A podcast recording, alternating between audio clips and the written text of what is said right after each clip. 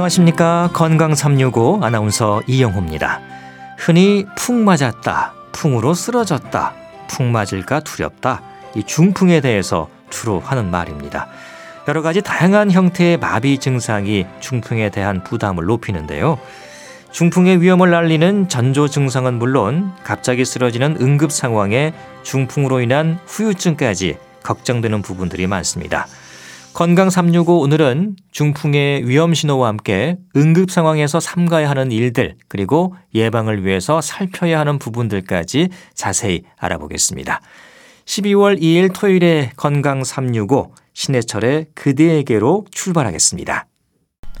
KBS 라디오 건강 365 함께하고 계십니다. 중풍 뇌졸중 이 뇌혈관 질환으로 인한 문제인 건 맞는 것 같은데 같은 의미일지 조금 다르게 봐야 하는 건지 어, 푹 맞았다 이런 표현으로 설명되는 위험한 증상들 오늘 알아보겠습니다.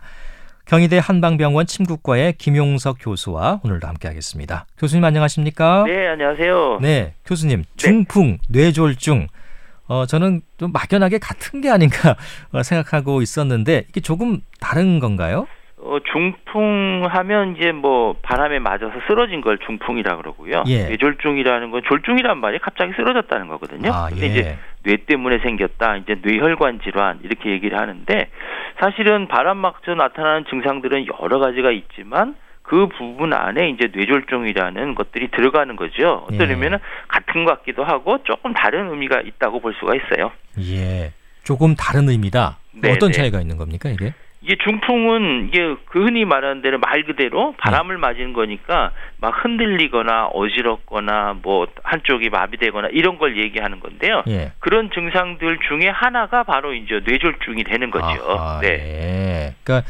뇌졸중이 중풍에 포함된다. 이렇게 그렇죠, 그렇죠. 이해를 그- 하면 그렇죠. 중풍이라는 게 어, 더큰 개념이고 큰 개념이고. 그 안에 이제 뇌졸중이 포함되는 아, 거죠. 아, 네. 그렇군요.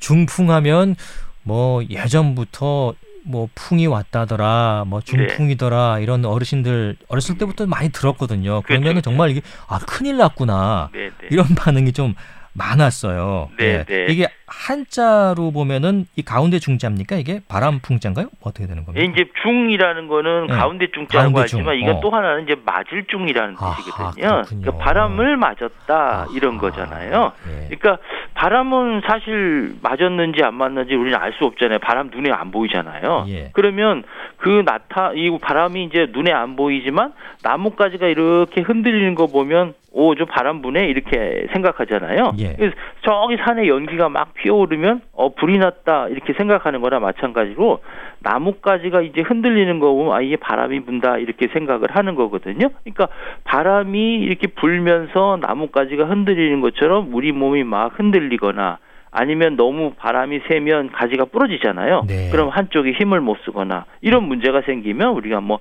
바람 맞았다 이렇게 얘기를 아하. 하는데 사실 모든 분들이 이 바람 맞는 중풍을 두려워하잖아요. 그렇죠. 왜냐하면 이게 100% 회복이 안 되거든요. 예, 예. 그러다 보면 평생 장애를 갖고 살아야 되고 혼자 힘을 못 하니까 누군가 도움을 받아야 되고 네. 그러다 보면 사회적 경제적으로 어떤 손실이 많죠. 맞습니다. 네. 예. 어, 뇌졸중이라고 하잖아요, 교수님. 네, 네, 네. 예. 이제 제가 이제 예, 한국어 시험에도 이게 나와요. 뇌졸증이 맞느냐, 네, 네. 뇌졸중이 맞느냐. 네, 이게 네. 뇌졸중인데 네. 왜 증을 안 쓰고 중을 쓰는 건지 그것도 예, 예. 뭐 어떤 원인 때문에 그런 겁니까? 졸중이라는 말이 이제 갑자기 쓰러졌다는 졸중이군요. 말이에요. 갑자기 아하. 쓰러졌다. 예. 근데 그 갑자기 쓰러진 게 뭐 때문에 생겼느냐? 뇌 때문에 생겼다. 음. 해서 뇌졸중이라는 말을 쓰는 거죠. 그러니까 예. 갑자기 뇌 때문에 쓰러지고 의식을 잃어버린 증상을 뇌졸중이라고 이야기하는 거죠. 그렇군요. 그 증상의 증이 아니고 뇌졸중이라고 하는 게 갑자기 쓰러진다. 아, 네, 그런 네. 의미 때문에 쓰는 거군요. 어, 말씀해 주신 게 이제 갑자기라는 표현을 많이 강조해 주셨는데 네. 전조 증상은 그래도 있지 않을까요? 그렇죠. 모든 병에는 사실 전조 증상이 있거든요. 있죠. 우리가 네. 이제 속담에도 아니 땐 굴뚝에 연기 나랴 이런 그럼요. 말이 있잖아요. 그러니까 모든 큰 병이 오기 전에는 또 수많은 전조증이 있고요. 그그 수많은 전조증 이전에 뭔가 낌새가 있거든요. 예. 그래서 병이 오기 전에 치료하는 게 무엇보다도 중요한데 요걸 이제 한의학에서는 밑병, 병이 오지 않은 상태에 이제 밑병이다라고 얘기를 하는 거죠. 예. 그래서 이런 전조 증상들은 여러 가지가 있거든요. 뭐 예를 들면 한쪽에 팔다리가 저리거나 마비됐거나 또 좀 말이 조금 어둔하거나 눈이 좀 침침하고 잘 안 보인다든지 그다음에 입이 뭐 살짝 뭐 찌그러지거나 이제 얼굴이 마비되는 거죠. 그러면서 균형이 잘 안 맞고 어지럽고 흔들리고 그리고 뭐 갑자기 머리가 아픈 이런 심하게 아픈 증상들이 뭐 한두 가지가 있으면 요것들은 뭐 전조증이라고 볼 수 있죠. 예. 그러니까 이게 계속 이어지지 않고 조금 증상이 왔다가 또 사라지기도 하고 다시 오기도 하고 그럴 수도 있는 거잖아요. 그렇죠. 이게 전조증이라는 게 딴 게 아니고 경고거든요. 예. 요런 증상이 오니까 이제 주의해라, 주의해라. 이런 건데 요런 경고를 무시하면 그야말로 큰 병이 올 수밖에 음. 없지요. 네. 그러다가 한 번에 확 갑자기 몰아칠 수 있다. 그렇죠. 이제 뇌혈관 질환이니까 쉽게 생각하면요. 우리가 이제 하수도 막히는 걸 생각을 해 보시면 돼요. 예. 하수도가 하루아침에 막히질 않잖아요. 뭔가 쌓이고 쌓이고 쌓이고 하다가 막혀버리는 것처럼 마찬가지로 뇌혈관 질환도 그런 증상들이 나타나다가 점점 점점 심해져서 문제를 일으키는 거죠. 네. 근데 이런 증상들이 생기면 의심을 해야 할 텐데 가장 위험한 증상은 뭘까요, 교수님? 가장 요건 정말 위험하다. 어. 뭐 전조 증상이 다 위험하지요. 경고 신호가 왔을 때 위험하지 않은 게 아무것도 없지요. 그러다 보는데 뭐가 문제냐면 특히 이제 뭐 혈압이나 당뇨라든지 고지혈증, 심장 질환이 있거나 또 이제 담배 피는 분들 같은 경우에는 요런 증상이 오게 되면 병이 더 크게 문제가 될 수 있으니까 특별히 주의를 하셔야 되겠죠. 네. 평소에도 좀 음주가 많으시다거나 뭐 담배를 태우신다거나 그런 분들은 당연히 더 조심하셔야겠죠. 그렇죠. 기본적으로 음. 이제 혈관 질환이다 보니까 혈관에 영향을 미칠 수 있는 것들이거든요. 뭐 혈압, 당뇨, 고지혈증 가장 기본적인 건데 어 담배도 특히 문제가 생기는 경우가 많거든요. 예. 뇌졸중이나 중풍 오신 분들 이런 뭐 고혈압, 당뇨, 고지혈증 우리가 흔히 아는 생활습관 병이 없는데도 중풍이 오는 경우는 담배 때문에 오는 경우가 상당히 또 많이 네, 있어요. 예. 그게 더 위험한 게 이게 갑자기 쓰러졌을 때 네. 주변에 뭐 배우자가 계시든 뭐 자녀분이 계시든 누가 있으면 네, 네. 바로 신고를 하면 그래도 조금 뭐 119가 오고 해서 좀 치료가 되는 경우도 있는데 네, 그렇죠. 아무도 네. 안 계. 요즘 또 혼자 계시는 분들 얼마나 그렇죠, 많으십니까? 그렇죠. 네, 예. 네. 이런 분들은 더 위험하잖아요. 예. 그러니까 이런 분들은 전조 증상이 있을 때 빨리 병원에 아하. 가셔서 어떤 원인에 의해서 이런 문제가 생겼는지를 확인하고 거기에 대한 적극적인 치료와 또 예방을 해야만 큰 중풍이 오지 않게 되죠. 예. 그 요즘 뭐 휴대전화는 그래도 웬만큼 다 가져 계시니까 그렇죠, 그렇죠. 네. 응급 빠르게 신고할 수 있는 그런 뭐 애플리케이션이라고 하잖아요. 이렇게 네, 뭐 이렇게 네, 다 네. 바로 하면 바로 연결되는 거. 네, 예. 네, 네. 그런 것들도 까는 것도 도움이 되겠어요. 그렇죠. 어르신들한테는 아주 필요한 부분 중에 하나지요. 예. 어, 그래서 뭐 중풍 같은 경우나 이런 뇌졸중은 무엇보다도 빨리 예, 조치를 해야 되는 부분이기 때문에 어, 이런 중풍과 관련돼 있는 학회에서는 이런 홍보 차원에서 FAST라는 그런 용어를 쓰거든요. 뭐라고요? 교수님 다시 한번. 빠르다는 뜻이잖아요. Fast. 영어로 아하, FAST, F A S T. 그렇죠. FAST. F라는 게 뭐냐 하면 얼굴이에요. 얼굴이 마비되거나 음. A 그리고 손, 발, 그죠? Arm. 그 다음에 S는 speech, 말 하는 게 좀 이상하고. 어허. 요럴 때 중요한 게 time이라는 거죠. golden. time이라고 얘기하잖아요. 예. 그래서 빠른 이런 처치가 무엇보다도 중요하다. 요런 증상이 났을 때는 빨리 119에 신고해서 빠른 신속한 조치를 취할 필요가 있겠지요. 네. 주변에 집안 이제 어르신이 갑자기 이런 증상을 보이고 쓰러지셨다. 증상이 보이다. 주변 사람들이 어떻게 해야겠습니까, 그럼? 어, 일단은 제일 중요한 게 이제 119 신호. 신고 당연히 먼저 해야겠죠. 예. 하셔야 그 이제. 올 때 또 시간이 좀 걸리잖아요. 그 사이에도 뭔가 좀 해야 될 것 같은데 심폐소생술 이런 거 해야 되는 겁니까? 어떤 게요? 어, 그 심폐소생술은 이제 심장 질환이 있을 때 하는 것이고요. 그러니까요. 사실 중풍이나 이런 부분이 있을 때는 그건 아니죠. 그렇게 하다가는 아. 오히려 더 문제를 아하, 생길 수가. 있거든요. 예, 예. 그래서 어 이런 경우에는 뭐 기도 확보가 상당히 중요한 부분이거든요. 확보. 뭐 예. 토할 수도 있고 또 그렇기 때문에 일단은 혁띠나 이런 허리띠 같은 것들을 풀어주고 좀 느슨하게 좀 해주시고 또 너무 따뜻하게 하지 말고 좀 선선한 바람이 불게 좀 해주시는 게 좋을 것 같아요. 네, 선선하게 해주시고 네. 예. 한의학적으로 또 보면 또 어떻습니까? 이게 이제 뭐 예를 들어서 뜸을 한다든가 뭐 네. 그 바늘로 손을 따야 된다 이런 얘기 많이 하시잖아요. 그렇죠. 이제 급하니까 음. 이제 손 따는 이런 분들도 사실 그렇죠. 좀 있거든요. 음. 이렇게 따게 되면 일단 뇌혈관 질환 같은 경우는 혈압이 올라갈 수 있거든요. 그런데 손을 따거나 자극을 강한 걸 주면 어떻게 했어요? 혈압 같은 것도 올라가잖아요. 예. 그러면 오히려 더 부작용이 생길 수가 있거든요. 아하. 그 예전부터 급한 마음에 뭐 어, 급체하거나 아니면 정신을 잃어버리면 정신을 바짝 각성시키기 위해서 해야 된다고 해서 손가락을 따는데 잘못하면 또 문제가 생길 수 있고 또 감염의 위험도 있을 수 있기 때문에 음. 요거는 주의하셔야 되고 아무나 따서는 안 되겠죠. 예. TV 보면 무슨 일 생기면은 따고 뭐 해야 되고 이런 게 있는데 절대 그거는 함부로 따라해서는 안 되겠군요. 그렇죠. 잘못하면 오히려 더 불난데 또, 아하. 또 부채질하는 더 위험해질 되겠죠. 수도 네. 있다. 네, 어, 네. 혈압 문제라든가 또 어, 위생적인 문제도 있기 그렇죠. 때문에 네. 어, 그건 그렇게 해서는 안 되겠습니다. 청심화는 어떻습니까? 청심화는 이게 중풍 치료의 급성기 치료에 아주 중요한 약인데요. 예. 문제는 뭐냐면 이게 마비가 되면 음식물을 삼킬 수가 없어요. 아, 그러면 사례가 걸리죠. 예. 그럼 음식물이 식도로 들어가야 되는데 기도로 들어간다면 나중에 문제가 생길 수 있거든요. 흡입성 폐렴 같은 게 생길 수도 있고요.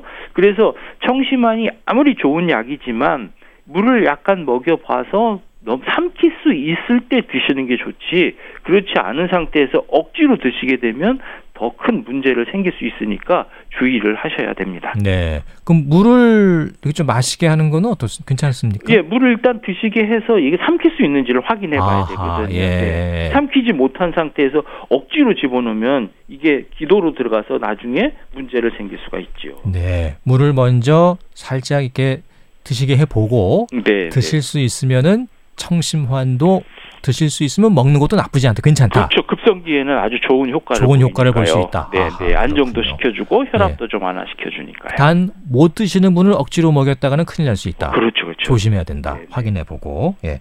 그리고 이제 쓰러지면은 어, 정신 차리세요. 이보세요. 그럼 뭐 몸을 막 흔들거나 막 이렇게 뭐 예를 들어서 뭐 얼굴 좀 뺨을 때린다거나 그렇죠, 그런 장면도 봤거든요. TV에서요. 그렇죠. 의식이 좀 떨어지게 되면 막 때리기도 하고 뺨을 때리기도 하고 막 흔들기도 예. 하고 막 꼬집기도 하고 괜찮습니까? 그러잖아요. 예. 이런 경우에는 이게 뇌혈관에 문제가 생겨서 지금 머릿속에서 막 변화가 일어나고 있는데 몸을 자꾸 만들기 흔들리거나 그 자극을 주게 되면 오히려 더 나쁜 현상들을 음. 일으킬 수가 있거든요. 예. 그리고 너무 강한 자극 아까 말씀드렸듯이 손을 바늘로 따는 것도 마찬가지거든요. 음. 그러면 오히려 혈압 같은 게 올라갈 수 있기 때문에 이런 상태는 절대적으로 안정하시는 게 무엇보다 중요하죠. 네. 몸을 막 흔들거나 뭐, 네. 뭐 정신 차려라 이렇게 하는 거는 오히려 더 역효과가 날 수 있다는 말씀. 등을 이렇게 툭툭툭 뭐 좀 세게 때린다거나 근데 이런 경우는 우리가 네. 이제 급체해서 생긴 데 있잖아요. 그렇죠. 소화가 막 안 되고 막 식은 땀 흘리고 그럴 때는 등을 이제 두드리면 그쪽에 이제 예, 소화기와 관련돼 있는 중추가 있기 때문에 거기를 두드리면 좀 편해지면서 극하면서 이제 편해질 수 있지만 음. 이런 뇌졸중에 관한 부분은 그 원인이 다른 거잖아요. 그렇죠. 렇기 때문에 오히려 장한 자극을 주게 되면 더 불편해질 수도 있고 굳이 할 필요는 없겠죠. 예. 그러니까 가장 중요한 것은 이 자극을 크게 줘서는 안 되고 편안하게 안정된 상태에서 기도 확보하는 게 중요하던 네, 거고요. 네, 네. 어, 물을 좀 드시게 하신 다음에 드실 수 있다면 청심환을 에, 드시게 하는 것도 괜찮다. 아, 무엇보다 이제 119 신고는 먼저 하신 다음에 어, 이제 그렇죠. 해야 119 할, 신소가 기본이죠. 예. 네, 네. 해야 할 수칙들이 되겠습니다. 잠을 잘 못 주무시면은 중풍 위험이 높아집니까? 최근에 이제 그런 보고들이 나온 게 있거든요. 예. 우리가 이제 중풍하면 이제 뇌혈관 질환이다 보니까 뭐 고혈압, 당뇨, 고지혈증이 주로 위험 인자로 생각할 수 있는데 어 최근에는 이제 잠자는 시간이 너무 짧거나 길어도 이런 중풍의 위험이 높아진다라는 그런 연구 결과가 나와 있어요. 그래서 수면 시간이 너무 짧거나 너무 긴 사람, 수면의 질이 나쁜 사람, 또 잘 때 코 고는 사람, 또 이제 코가 어리가 심하게 되면 무호흡증도 생기잖아요. 예. 그런 사람, 낮잠을 길게 자는 사람이 어, 이런 중풍의 위험과 어떤가 이렇게 연구를. 한 게 있거든요. 예. 그래서 어, 뇌졸중이 발생한 부분이 뭐 다섯 시간 미만으로 잔 사람들 그다음에 아홉 시간 이상 잔 사람들. 그러니까 너무 작게 자도 너무 많이 자도 문제가 생기는 거거든요. 그러니까 음. 다섯 시간 이상 이하로 어, 주무신 분들은 평균 뭐 일곱 시간보다는 뇌졸중이 발생이 한세배 정도 많았다. 그리고 그렇네요. 아홉 시간 이상 너무 많이 자는 사람 있잖아요. 예. 이런 사람은 두배 이상 높았다. 어. 그다음에 낮잠을 한 시간 이상 자는 사람은 낮잠이 없는 사람보다 뇌졸중이 한 88% 높은 거 이런 거 나타났거든요. 예. 그 외에도 뭐 어, 코골이를 건다든지 뭐 수면 중에 무호흡증이 있다든지 그 주무실 때 호흡에 문제가 발생한 사람은 그렇지 않은 분보다 뇌졸중이 막 91% 높았다. 뭐 어, 수면 중 무호흡증 있는 분은 뭐세배 이상 높았다. 이렇게 얘기를 하거든요. 그러니까 수면의 질과 패턴 모두 다 뭐 급성기 중풍의 위험을 증가시키는 것으로 이런 연구가 나와 있지요. 네, 수면과 이런 어, 중풍은 상당히 연관성이 있다는 말씀이시네요. 그렇죠, 그렇죠, 그렇죠. 그잘 자야 되는데 어, 너무 많이 자도 안 되고 그렇죠. 뭐 덜 자는 건 당연한 거고요. 네, 네, 네. 어허. 잠을 또 아, 이게 잠 잘 자는 게 참 어려운 것 같습니다. 잠이 저도, 보약이라는 저도 말이 좀 있잖아요. 고민인데 네, 쉽지 않은 것 같아요. 뜸 치료는 어떻습니까?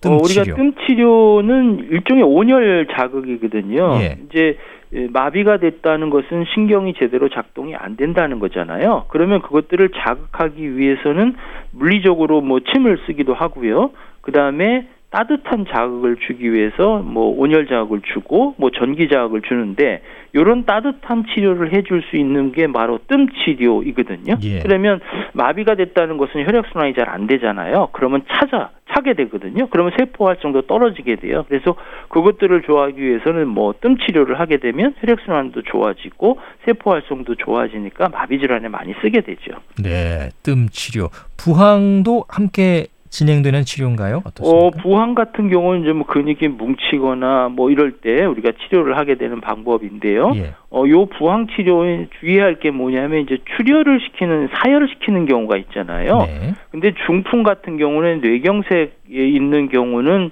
우리가 항응고제를 쓰거든요.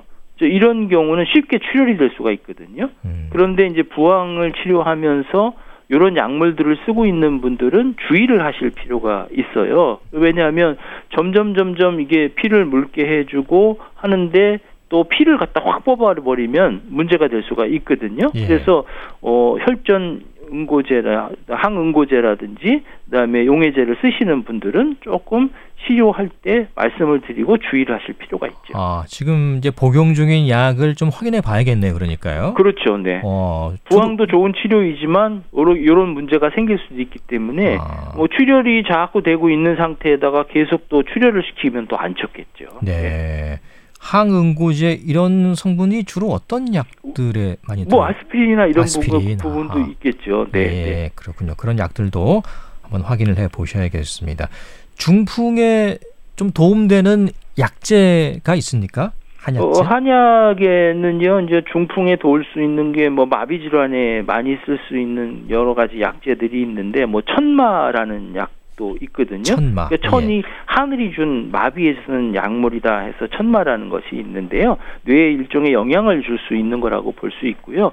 한약에는 이제 뭐 여러 가지 성분들이 뭐 있겠지만 어, 그 풍을 제거시켜주고 그다음에 순환을 잘 시켜주고 그다음에 기력을 보충시켜주기도 하고 마음을 안정시키기도 하고 그다음에 몸의 불순물들을 제거하는 약물들 그 뭐 사람의 환경이나 또는 뭐 생활 습관이라든지 체질에 따라서 여러 가지 약들을 이제 활용하게 되지요. 네.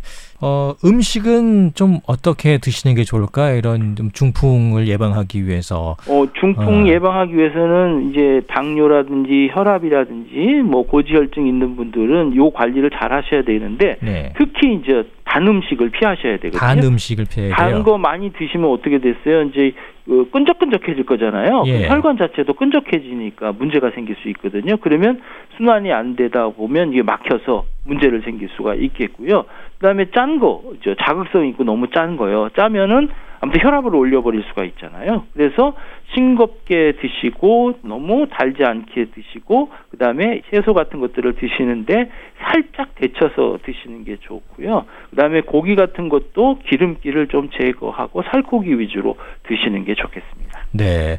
어, 요맘때 이제 아침 운동을 조심하라는 얘기도 있던데요. 예, 아침에 이렇게 기온이 좀 많이 낮고 또 그렇죠. 낮에 기온 일교차가 클때 네, 네. 에, 아침에 이른 시간에 운동을 하게 되면 이게 혈압과 또 이게 중풍이나 이런 것들도 좀 안 좋은 영향이 있을까요? 그렇죠. 이제 어떻습니까? 아침에 온, 실내에 있다 주무시고 있다가 바깥으로 나가면 바깥에 온도 차이가 많이 나잖아요. 그러면 온도 차이가 나면은 혈압이 확 올라가 볼 수 있거든요. 그러면 뇌혈관에 문제가 생길 수 있고요. 또 하나 이제 아침에 주의셔야 될 게 뭐냐면 새벽에 일어나셔서 이제 화장실 같은 거 가실 때 대변 볼 때 너무 힘을 주게 되면 여기도 문제를 생길 수 있으니까 이것도 주의를 하셔야 되고요. 그러기 위해서는 아침에 일어나서 이제 미지근한 물 한 잔 드시고 아니면 좀 워밍업을 좀 한 다음에 몸을 좀 따뜻하게 하고 밖에 나가서 활동하시면 좋을 것 같고요. 특히 바깥에 나가셨을 때는 모자 그다음에 목도리 이렇게 해서 보온을 해주시고 철저하게 해주시고 어, 운동을 하시는 게 좋을 것 같은데 너무 추울 때는 가급적 하지 않는 게 좋습니다. 음, 예. 어, 그런가 하면 한 번 중풍 경험한 분들은 재발 위험이 높아서 어, 또 다른 한쪽으로 중풍이 또 생길 수 있다. 이런 얘기도 있더라고요. 그렇죠. 예. 이제 뇌혈관에 문제가 생겼다라는 것은 그 혈관에 문제를 생길 수 있는 인자가 있거든요. 그렇기 때문에 여기를 잘 관리하지 않으면 또 재발할 수가 있는 거거든요. 그러니까 예. 치료보다 중요한 건 어떻게 보면 재발 방지고요. 재발 방지는 곧 예방과 관련돼 있거든요. 근데는 문제는 뭐냐면은 이런 중풍이 한번 오신 분들은 처음에는 잘 지키고 착할 어, 협조하시거든요. 그런데 어느 정도 지나게 되면 이제 소홀해지게 돼요. 그러다가 방심하게 되면 또 큰 문제를 일으키기 때문에 재발할 수도 있지요. 예. 그만큼 이 재활 과정이 중요하다는 얘기일 텐데요. 그 재활 과정에서 침 치료 받는 경우가 또 많잖아요. 대부분 이제 침 치료를 좀 많이 받으시게 되거든요. 예. 침 치료 받으면 어떤 효과를 볼 수 있을까요? 어, 침 치료는 이제 급성기에 작용하는 것과 그다음에 이제 후유증기에 작용하는 것이 두 개의 원리가 조금 다른데요. 급성기에는 이제 자극을 줘서 혈액 순환을 촉진시키게 되면 이제 아무래도 신경이 점점 점점 이 혈액 공급이 안 되고 산소 공급이 안 되면 점점 점점 신경이 손상이 될 거잖아요. 그러면 자극을 해서 혈액 순환을 좋게 해서 손상되는 폭을 좀 줄여주는 경우가 있고요. 그 다음에 이미 손상이 된 것들은 100% 회복은 되진 않지만 침자극을 통해서 신경 노선을 이제 우회도로를 만들어 버리는 거예요. 우리가 고속도로에도 막히면 우회도로 가잖아요. 예. 신경도 마찬가지로 고기가 어, 작동이 안 되면 침을 자극을 해서 우회도를 만들어 요거를 이제 가소성이라고 하거든요. 음. 그런 가지를 만들어서 작용을 하게끔 만들어지니까 급성기에도 사용될 수 있지만 또 후유증기에도 침 치료를 받게 되는 거죠. 예. 이 중풍으로 고생하고 또 다시 또 재발이 안 되게끔 막는 게 무엇보다 중요할 텐데요. 이 침 치료 또 재활 기간은 어느 정도로 잡아야 될까요? 이제 병이 얼마나 크냐 여기에 달려 있는 거거든요. 이제 예. 급성기에도 좀 달라지 고 후유증기에도 달라지고 이렇게 하는데 우리가 이제 침 치료 같은 경우는 대개 이제 주 3회 정도를 일반적으로 하고요. 이제 꾸준하게 관리를 하셔야 되고요. 어, 침 치료를 받으면 뭐 혈액순환이나 뭐 몸이 뻣뻣해지는 강- 경직이라든지 구축 같은 것들을 방지해 줄 수 있기 때문에 급성기나 후유증기에 다 쓸 수 있고요. 어, 치료 기간은 대개 3개월에서 6개월 사이가 그 중풍이 한번 걸리게 되면 회복될 수 있는 게그 기간에 거의 많이 80%가 회복이 되거든요. 예. 그래서 초기에 적극적으로 치료를 해야지만 나중에 지지부진하게 이제 회복이 되다 보면 또 환자분들도 우울해도 질 수도 있기 때문에 그 3개월에서 6개월 사이에 음, 음. 집중적으로 치료하실 필요가 있습니다. 네. 초기 치료가 무엇보다 중요하다는 말씀이었습니다. 자, 오늘 중풍에 대한 여러 가지 말씀해 주셨는데 특히 이제 요맘때 날씨가 앞으로 더 이제 싸늘해지지 않겠습니까? 네, 그렇죠, 그렇죠. 그리고 계절이 바뀔 때 이때가 제일 중요하겠죠. 그렇죠. 아무래도 뇌 혈관 질환이다 보니까 혈관의 어떤 관리가 상당히 중요하거든요. 특히 혈압 관리가 중요하고요. 예. 그러니까 겨울철에는 훨씬 더 주의를 하실 필요가 있지요. 그래서 바깥의 환경도 중요하지만 실내 환경도 중요하거든요. 그러니까 실내의 온도도 잘 조절해 주시고 또 실내에 오래 어, 머물다 보니까 좀 건조해질 수 있잖아요. 그러면 탈수의 어떤 위험도 있으니까 충분하게 수분 섭취도 하시고 또 실내에 있더라도 규칙적으로 운동을 하시고 또 혈관에 영향을 줄 수 있는 음식 같은 거 뭐 너무 단 거라든지 너무 짠 거 피하시고 그다음에 무엇보다 중요한 거는 잠을 잘 주무셔야 된다고 말씀드렸잖아요. 그러려면 네. 스트레스 관리가 좀 필요하고요. 그다음에 이제 혈당 관리 아무튼 혈당이 있는 분들은 혈당 관리를 좀 잘 하실 필요가 있지요. 네. 자, 오늘 중풍의 위험과 이런저런 오해들 함께 풀어봤습니다. 교수님 고맙습니다. 네, 감사합니다. 네, 지금까지 경희대 한방병원 침구과의 김용석 교수와 함께했습니다. 건강 365 함께하고 계십니다. 정정아의 당신 때문에 듣고 계속 이어가겠습니다.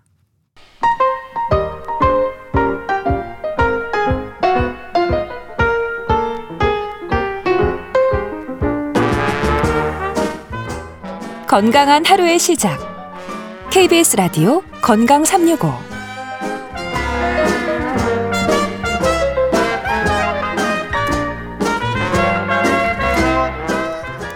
KBS 라디오 건강 365 함께하고 계십니다. 주말에 건강 책 정보 북칼럼니스트 홍순철 씨 오늘도 함께하겠습니다. 어서 오십시오. 네, 안녕하세요. 네, 오늘 가지고 오신 책은 좀 제목부터가 좀 묵직한 것 같습니다. 네, 제목이 타인의 고통에 응답하는 공부. 예, 이 공부 나오면 조금 어려워하시는 분들 그렇죠. 많으시거든요. 네. 네, 근데 타인의 고통에 응답한다, 대답한다, 그런 공부를 한다는 건데, 우리가 살면서 꼭 필요한 부분인 것 같아요. 그렇습니다. 네. 사실 우리가 인지하지 못하고 있을 뿐이지 지금 전 세계 곳곳에서 여러 가지 이유로 고통당하는 분들이 상당히 아유, 많이 있습니다. 네. 그분들의 모습에 우리가 좀 관심을 가지고 어떻게 그분들과 함께 할 것인가 그, 그 문제를 해결할 것인가 책을 통해 한번 고민해 보면 좋을 것 같은데요. 네. 제가 출판 평론가로서 감히 우리 시대의 가장 중요한 연구를 수행하는 학자 그리고 음. 그분이 쓴 책이라고 이야기할 수 있을 것 같아요. 예. 책을 쓴 김승섭 교수인데요. 예. 6년 전에 건강 불평등의 문제를 지적하는 책 아픔이 길이 되려면 이 책을 통해서 대중들에게 이름을 알린 김승섭 교수는 현재 서울대학교 보건대학원 환경보건학과 부교수로 재임 예. 중이라고 그럽니다. 음. 보통 의사들이 개인들의 질병을 치료한다면 이분은 사회의 질병, 공동체의 질병을 치유하는 분이신데요. 네. 의학 그리고 사회 역학을 이용해서 차별 경험 그리고 고용 불안 등의 사회적인 경험이 어떻게 사람들에게 고통을 미치는지 네. 특히 장애인, 성소수자, 비정규직 노동자와 같은 사회적 약자들의 건강에 어떠한 영향을 미치는지를 연구하고 있는데요. 예. 저자는 환자를 치료하는 것 만큼이나 사람들이 아프지 않도록 예방하는 것이 더 중요하다라고 설명하고 있습니다. 사실 질병은 분명히 어떤 개인의 유전자적인 요인 또 개인의 환경적인 요인으로도 발생을 하지만 사회 구조적인 이유 때문에도 발생하게 됩니다. 음, 네. 이번 책 타인의 고통에 응답하는 공부를 보면요. 아픔이 길이 되려면 이 책 이후에 현장에서 저자가 더욱더 치열하게 사람들을 만나고 또 어, 마주했던 건강 불평등에 대한 고민이 소개가 되고 있는데요. 예. 그동안 과학이라는 이름으로 소수자에게 낙인을 찍어버렸던 사건들이 많이 있었습니다. 그걸 연구한 19세기 논문부터 시작해서 또 국내 성소수자의 어, 어떤 건강에 대한 최신 연구까지 소개하면서 타인의 고통에 응답하는 공부가 과연 무엇인지에 대해서 전해주고 있습니다. 네. 특히 이제 우리 사회 구조적인 문제들이 어, 특히 사회적 약자들에게 어떤 불평등을 야기하는지 그런 부분들을 짚어준 책이 아닐까 싶습니다. 자, 그럼 책에서 어떻게 설명하고 있는지 궁금한데요. 예, 음. 책은요, 우리가 각 개인들의 건강에 대해서, 물론 개인들이 책임을 져야 하지만, 음. 사회 공동체가 어떻게 그들을 도울 수 있을 것인가, 이걸 연구해야 된다. 그것이 본인의 역할이다라고 이야기하고 있는데요. 음. 우리가 아픈 이유는 유전자 때문에, 생활 습관 때문일 수도 있지만, 내가 일하는 환경, 거주 환경, 그리고 어떤 사람들과 함께 하느냐, 이런 관계, 이런 사회적인 여러 가지 주변 환경들이 또 우리를 아프게 할 수도 있다라는 겁니다. 네. 국내 한 대학병원에서 소득 수준과 나트륨 섭취량의 상관 관계를 분석한 연구 결과가 어, 있었는데요. 예. 이 연구 결과의 요지는 소득이 높을수록 보통 싱겁게 먹고, 먹고 소득이 낮을수록 보통 짜게 먹는다 아하, 하는 그렇군요. 거였습니다. 예. 소득이 낮을수록 식사가 불규칙하고 라면 같은 인스턴트 식품을 많이 섭취할 가능성이 높기 때문에 예. 상대적으로 나트륨 섭취량이 고소득층에 비해서 더 많을 수밖에 없는 게 우리 어허. 현실이라는 것이죠. 예. 근데 이게 어디 나트륨 뿐이겠습니까? 그렇죠. 경제적인 불평등은 자연스럽게 건강 불평등으로 이어지고 있다는 겁니다. 음. 그런데도 건강이 어, 공동체의 책임이 아닌 개인의 잘못 혹은 개인의 영역으로 자꾸만 떠넘겨지면서 지금 병 들어가는 사람들 그리고 그 원인을 제대로 분석하고 그것에 대한 적절한 치료법을 찾지 못하는 사람들이 너무 많아지고 있다라고 책은 이야기를 하고 있다라는 거죠. 네. 더욱더 안타까운 사실은요. 이렇게 소득, 교육 수준 때문에 불평등이 생기지 않습니까? 네. 건강 불평등이. 근데 이게 부모에서 자식 세대로 대를 이어 음. 지금 진행되고 있다는 것이 더욱더 안타까운 현실이다라고 책은 소개하고 있습니다. 네, 대물림까지 되고 있다는 건데요.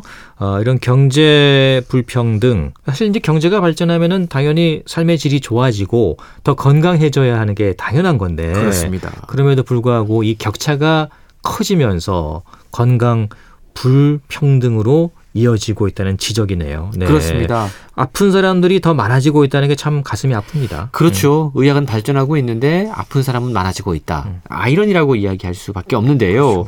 책에 보면 응급의학과 의사인 녹스토드 박사 연구팀이 1993년에 발표한 논문에 대한 이야기가 소개가 돼요. 이게 당시에도 상당히 큰 논란을 일으켰던 논문인데요. 음, 네.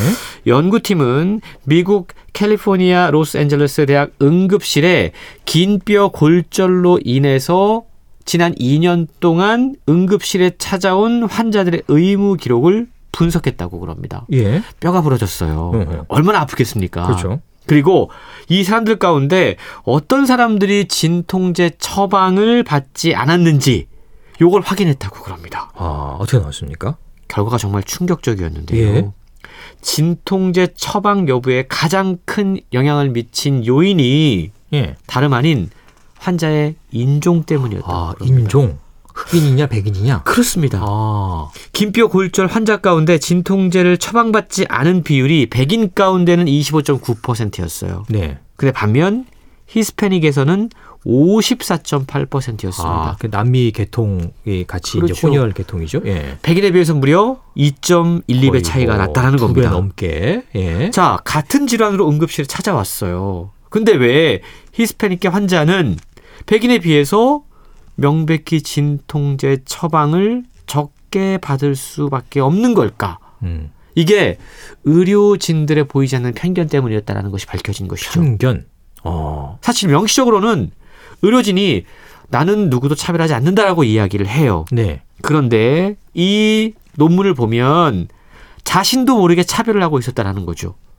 인종에 따른 불평등한 치료를 하고 있었다라는 겁니다. 음. 왜 이런 일이 벌어질까? 이건 우리 인간의 무의식에 내재된 암묵적인 편견 때문이다라고 이야기를 하고 있는데요.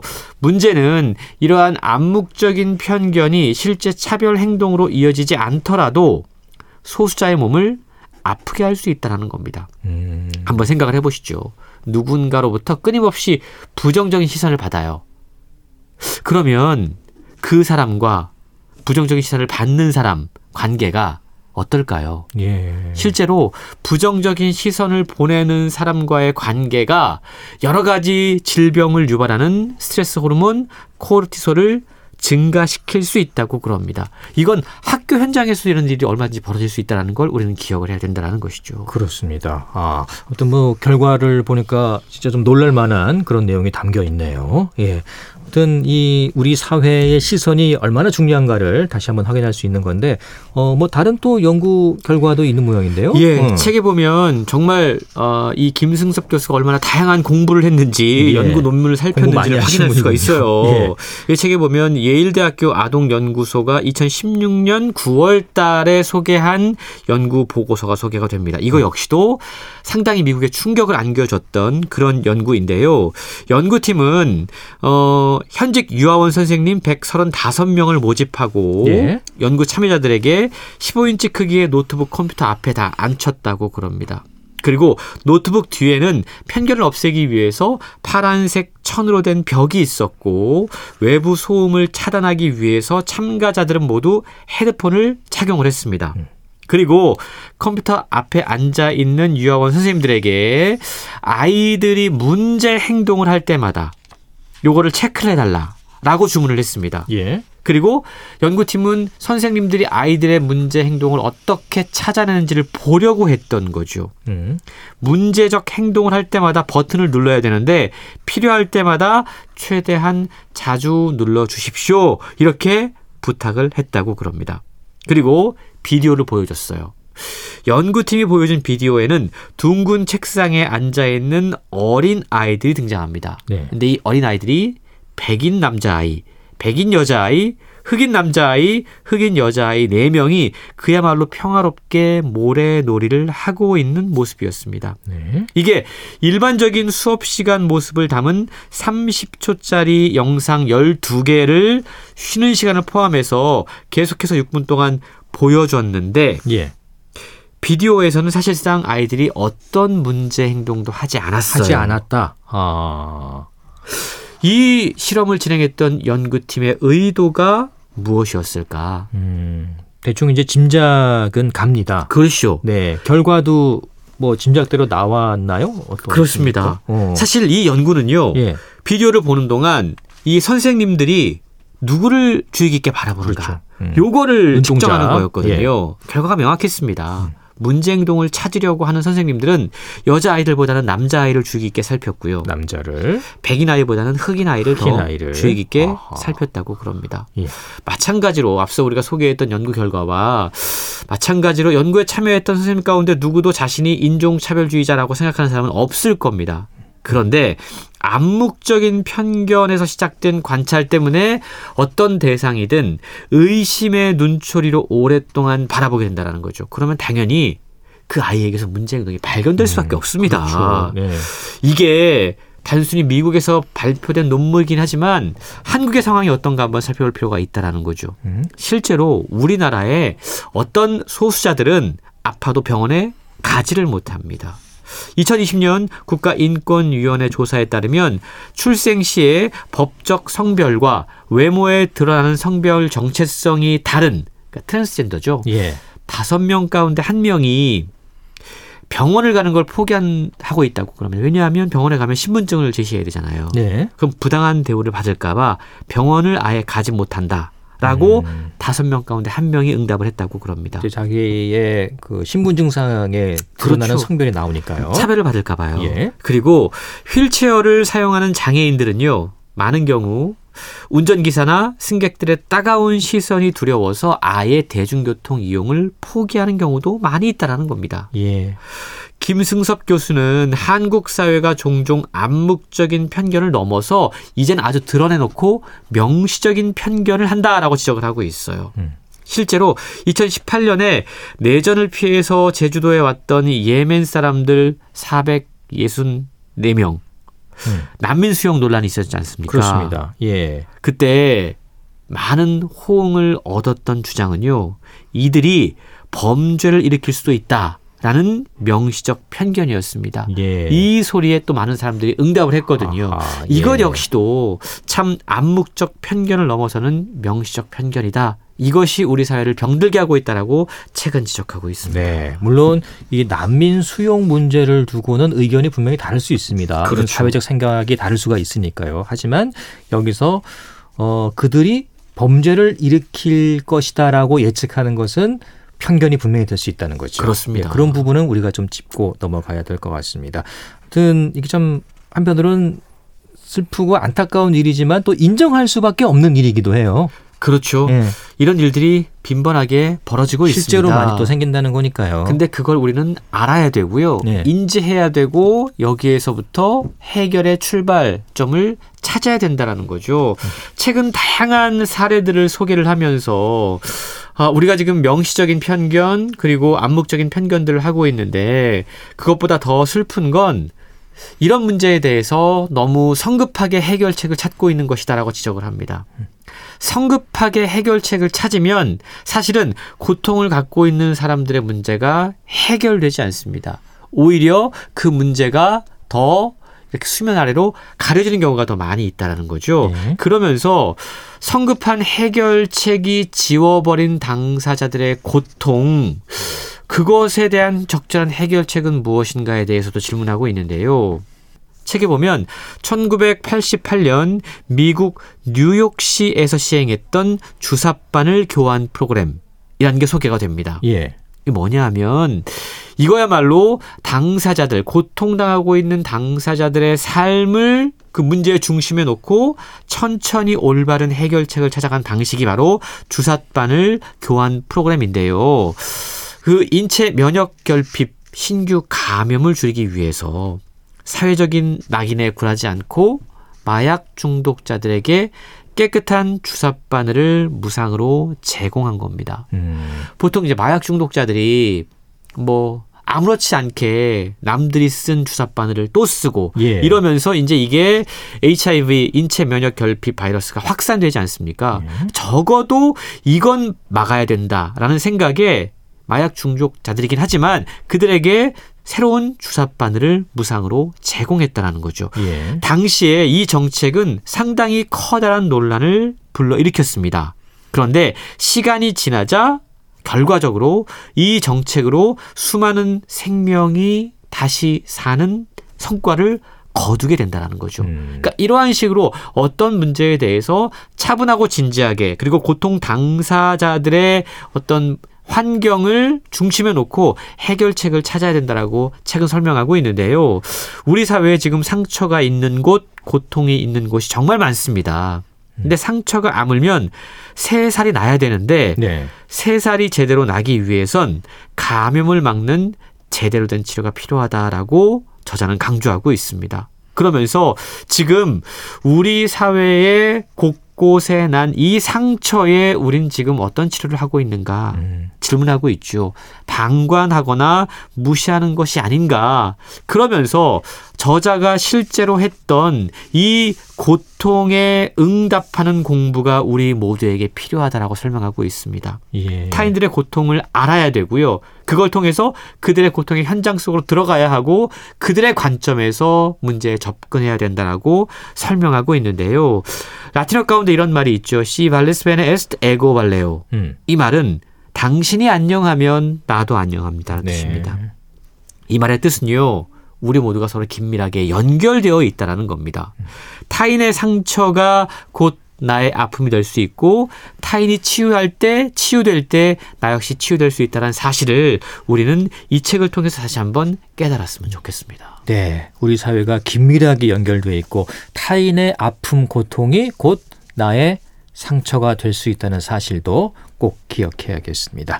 자, 오늘 타인의 고통에 응답하는 공부라는 제목의 책이었고요. 오늘 공부 잘한 것 같습니다. 네, 북칼럼니스트 홍순철 씨 고맙습니다. 고맙습니다. 네. 건강 365 권인하의 계절이 음악처럼 흐를 때 들으면서 오늘 시간 마치겠습니다. 지금까지 아나운서 이영호였습니다. 고맙습니다.